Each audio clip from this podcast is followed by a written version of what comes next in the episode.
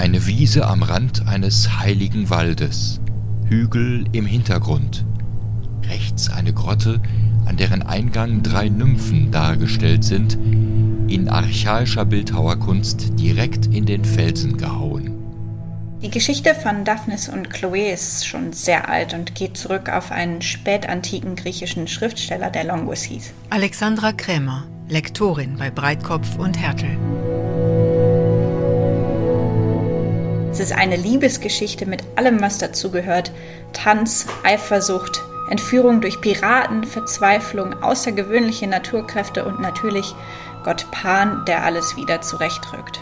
Hochinteressante Bücher wären zu füllen mit Fakten über diese Komposition von Maurice Ravel, die er verstanden wissen wollte als ein breit gefächertes musikalisches Fresko, das sich weniger um das Archaische schert, als vielmehr um ein getreues Abbild des Griechenlands meiner Träume.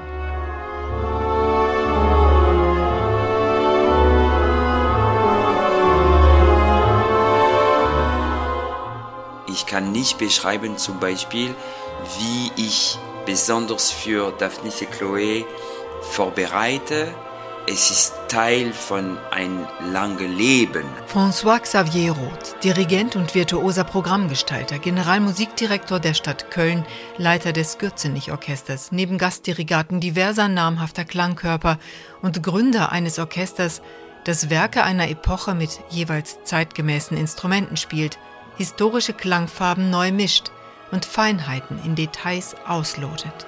Les Siècles wie geschaffen für eine Einspielung von Daphnis et Chloé von Maurice Ravel.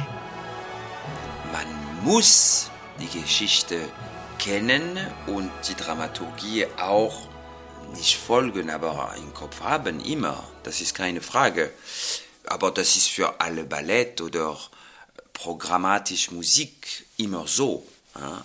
Ravel hat das Werk damals für das Ballet Russe komponiert. Ein Ensemble um Sergei Diaghilev, der viele Werke für Ballett beauftragt hat, darunter unter anderem Feuervogel, Petruschka, L'après-midi d'un faune und Le Sacre du Printemps.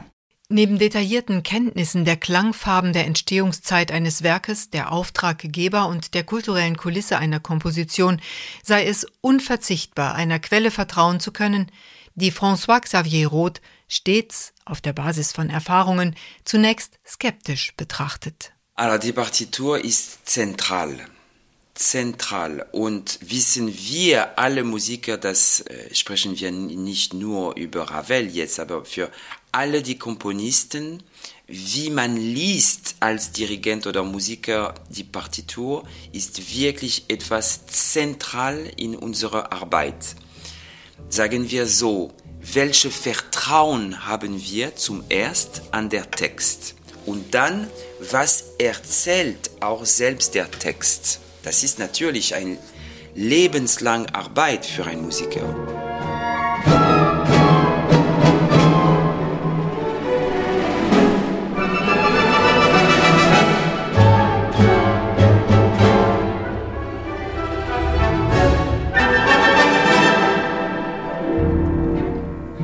Chloé wurde im Auftrag von Sergei Diaghilev von den Ballets Russes am 8. Juni 1912 im Théâtre du Châtelet in Paris uraufgeführt. Das Werk als einaktiges Ballett in drei Teilen konzipiert, erzählt von dem Hirten Daphnis und der Hirtin Chloé und sucht im Olymp impressionistischer Instrumentationskunst seinesgleichen. Dies ist mit Sicherheit nicht nur eines der besten Werke Ravels, sondern auch eines der schönsten Erzeugnisse der französischen Musik urteilte Igor Strawinski in seinen Erinnerungen über dieses Werk, das für Singstimmen einige Herausforderungen bietet, betont Robert Blank, zuletzt sieben Jahre Dirigent des WDR Rundfunkchores, doch mit diversen Chören studierte der Gründer der Chorakademie des WDR Rundfunkchores e.V., Daphnis Ecloé ein. Diese beinahe einzigartige Komposition für Chor. Tatsächlich fällt mir ein vergleichbares Werk ein, und zwar die Nocturne von Debussy, auch da gibt es einen Chor, in dem Fall Frauenchor, der keinen Textanteil hat und vergleichbar mit Daphnis und Chloe nur als Farbe eingesetzt wird. Und da sind wir schon bei dem wesentlichen Aspekt. Der Chor ist hier eine zusätzliche Farbe für das Orchester und ich denke, das ist ja auch ein ganz wichtiger Aspekt für die Musik des Impressionismus, die Bedeutung der Klangfarbe.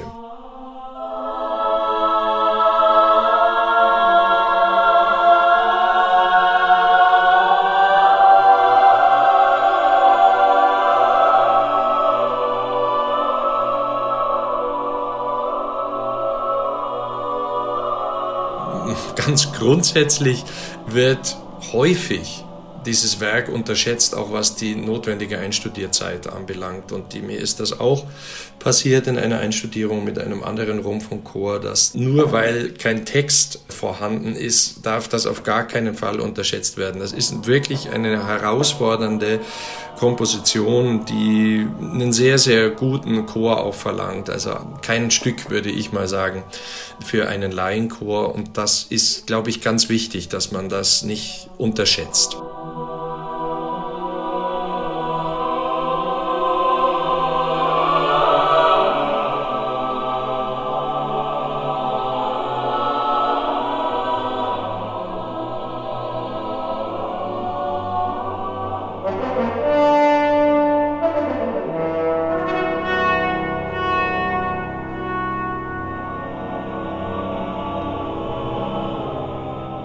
Es gibt bei Daphnis und Chloe auch den Hinweis, der eine Auswirkung hat ins Klangliche hinein, dass der Chor hinter der Bühne oder auf der Bühne singen soll, weil das Werk ja ursprünglich szenisch gedacht ist. Das findet in einer Konzertaufführung so natürlich nicht statt. Der Chor ist immer auf der Bühne, aber man sollte sich als, als Choreinstudierer natürlich Gedanken dazu machen, was das klanglich bedeutet, ob ein Chor entfernt klingen soll oder ob ein Chor eben präsent auf der Bühne sein soll. Und ich nenne jetzt mal ein Beispiel oder versuche mal eins darzustellen. Ich kann einen Vokal A singen oder ich kann den Vokal A singen. Also da gibt es unglaublich viele Facetten und da gibt es ja auch keine Angaben hierzu in der Partitur. Tatsächlich ist einmal am Anfang der Vokal A notiert und dann gar nichts mehr. Und es stellt sich ja überhaupt die Frage, singe ich dann immer auf A oder kann ich vielleicht auch mal summen und, und so langsam sozusagen von einem gesummten Ton in den Vokal übergehen können auch andere Vokale als der Vokal A sinnvoll sein. Das ist alles nicht festgelegt und das macht das Stück umso herausfordernder.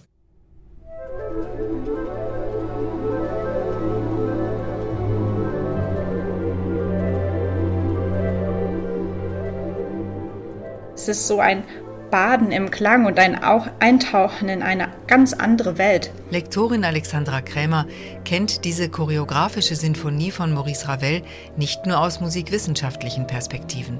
Während ihres Studiums galt es in einem Projektchor in Köln in Zusammenarbeit mit dem Gürzenich-Orchester, den Daphnis et Chloé umspielenden Sonnenaufgang Ton für Ton zu erkunden. Ich habe damals nur diesen Auszug kennengelernt und mit dem eigentlichen Werk, mit dem kompletten Werk habe ich mich bewusst erst auseinandergesetzt durch meine Arbeit bei Breitkopf und Härtel und ich habe das Projekt 2018 übernommen. Das heißt, insgesamt habe ich jetzt knapp über vier Jahre daran gearbeitet. Als Lektorin an der Seite des Ravel-Experten Jean-François Monard.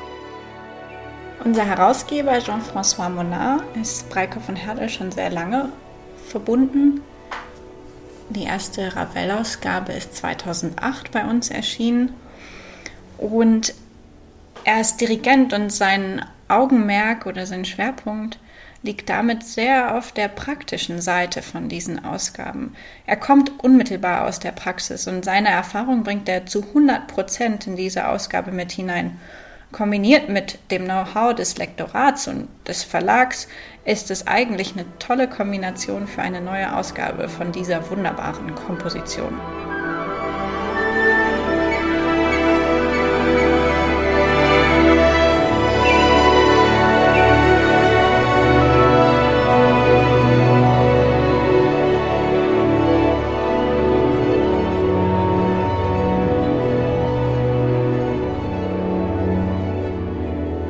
Aber dann, wenn wir kennen, wie ein Komponist arbeitet, was er benutzt als Dynamik, als Artikulation, als Wörter in sein Vokabel, dann brauchen wir natürlich die richtige Noten, die richtige Partitur. Ne?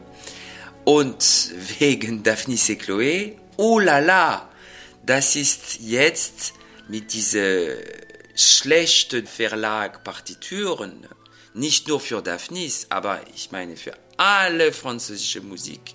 Ich bin für viele Sachen sehr stolz in mein Land, aber Verlag ist total Chaos. Jetzt geht es ein bisschen besser, aber war es während Decades, es war wirklich ein Chaos. Man wusste, dass es, es gibt viele Fehler, aber man hat das äh, gelassen und das ist sehr schade. Also deswegen, ich bin sehr zufrieden, dass zum Beispiel Breitkopf neue Edition von dieser Musik heute machen, weil man brauchte es unbedingt. Dass nun Breitkopf und Hertel eine neue Ausgabe der Noten editiert, freut mich sehr, da die bisher verfügbaren Noten eines großen französischen Verlages mit unzähligen Fehlern in den Stimmen versehen waren. Seit 1989 ist Franz Bach Soloschlagzeuger beim Radiosinfonieorchester Stuttgart des Südwestrundfunks und konzertiert regelmäßig in verschiedenartigen Besetzungen. So ist es für einen Orchesterschlagzeuger immer ratsam, eine Partitur zur Hand zu haben, sich einen Überblick zu verschaffen, damit Zusammenspiel, Dynamik und Klangfarbenwahl optimiert werden können. Maurice Ravel war ein genialer Komponist, aber auch ein begnadeter Orchestrator. Ähnliche Perfektion und Fantasie würde ich nur noch Richard Strauss und Puccini bescheinigen. Gerade im Schlaginstrumentarium von Daphnis und Chloé sind das zum Beispiel die Windmaschine,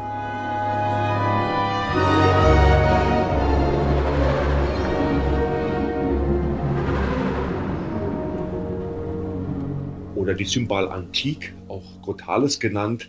Das sind kleine, aber dicke, aus Glockenbronze gegossene Becken mit bestimmter Tonhöhe, die einen ja, fast sphärischen Klang erzeugen.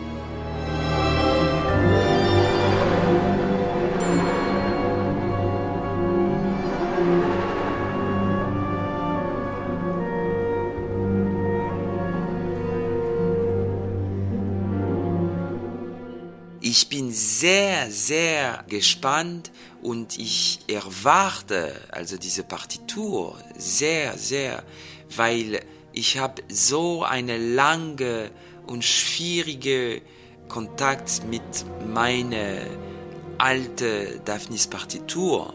Ich will, ich will die neue im Hand haben und mit dieser neuen Partitur dirigieren. Ich will es. Das ist auch für einen Dirigent ist es auch, oder für mich, sehr interessant, mit neuen, guten, informiert Partituren zu dirigieren, weil auch meine Augen brauchen es, meine Fantasie braucht es.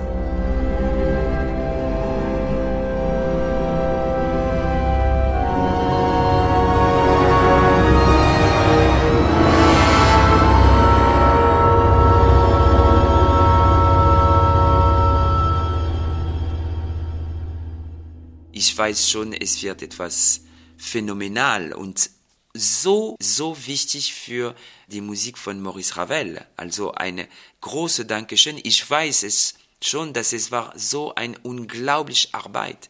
Und der Herr Monard ist so seriös, ernst mit seiner Arbeit. Er hat mir auch angeschrieben, ich hoffe, es bleibt keine Fehler mehr und so weiter. Aber er, er war so, so ernst. Also ich bin sehr, sehr dankbar und ich freue mich wie ein Kind vor Weihnacht, diese Partitur zu haben. Schillernde Facetten umranken dieses Klangfarbenfeuerwerk, das offenkundig weit mehr spiegelt als die Liebesgeschichte zwischen einer Hirtin und einem Hirten.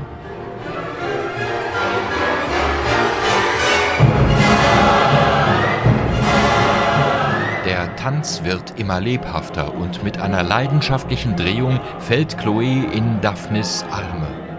Vor dem Altar der Nymphen schwört er ihr seine Treue auf den Kopf zweier Schafe.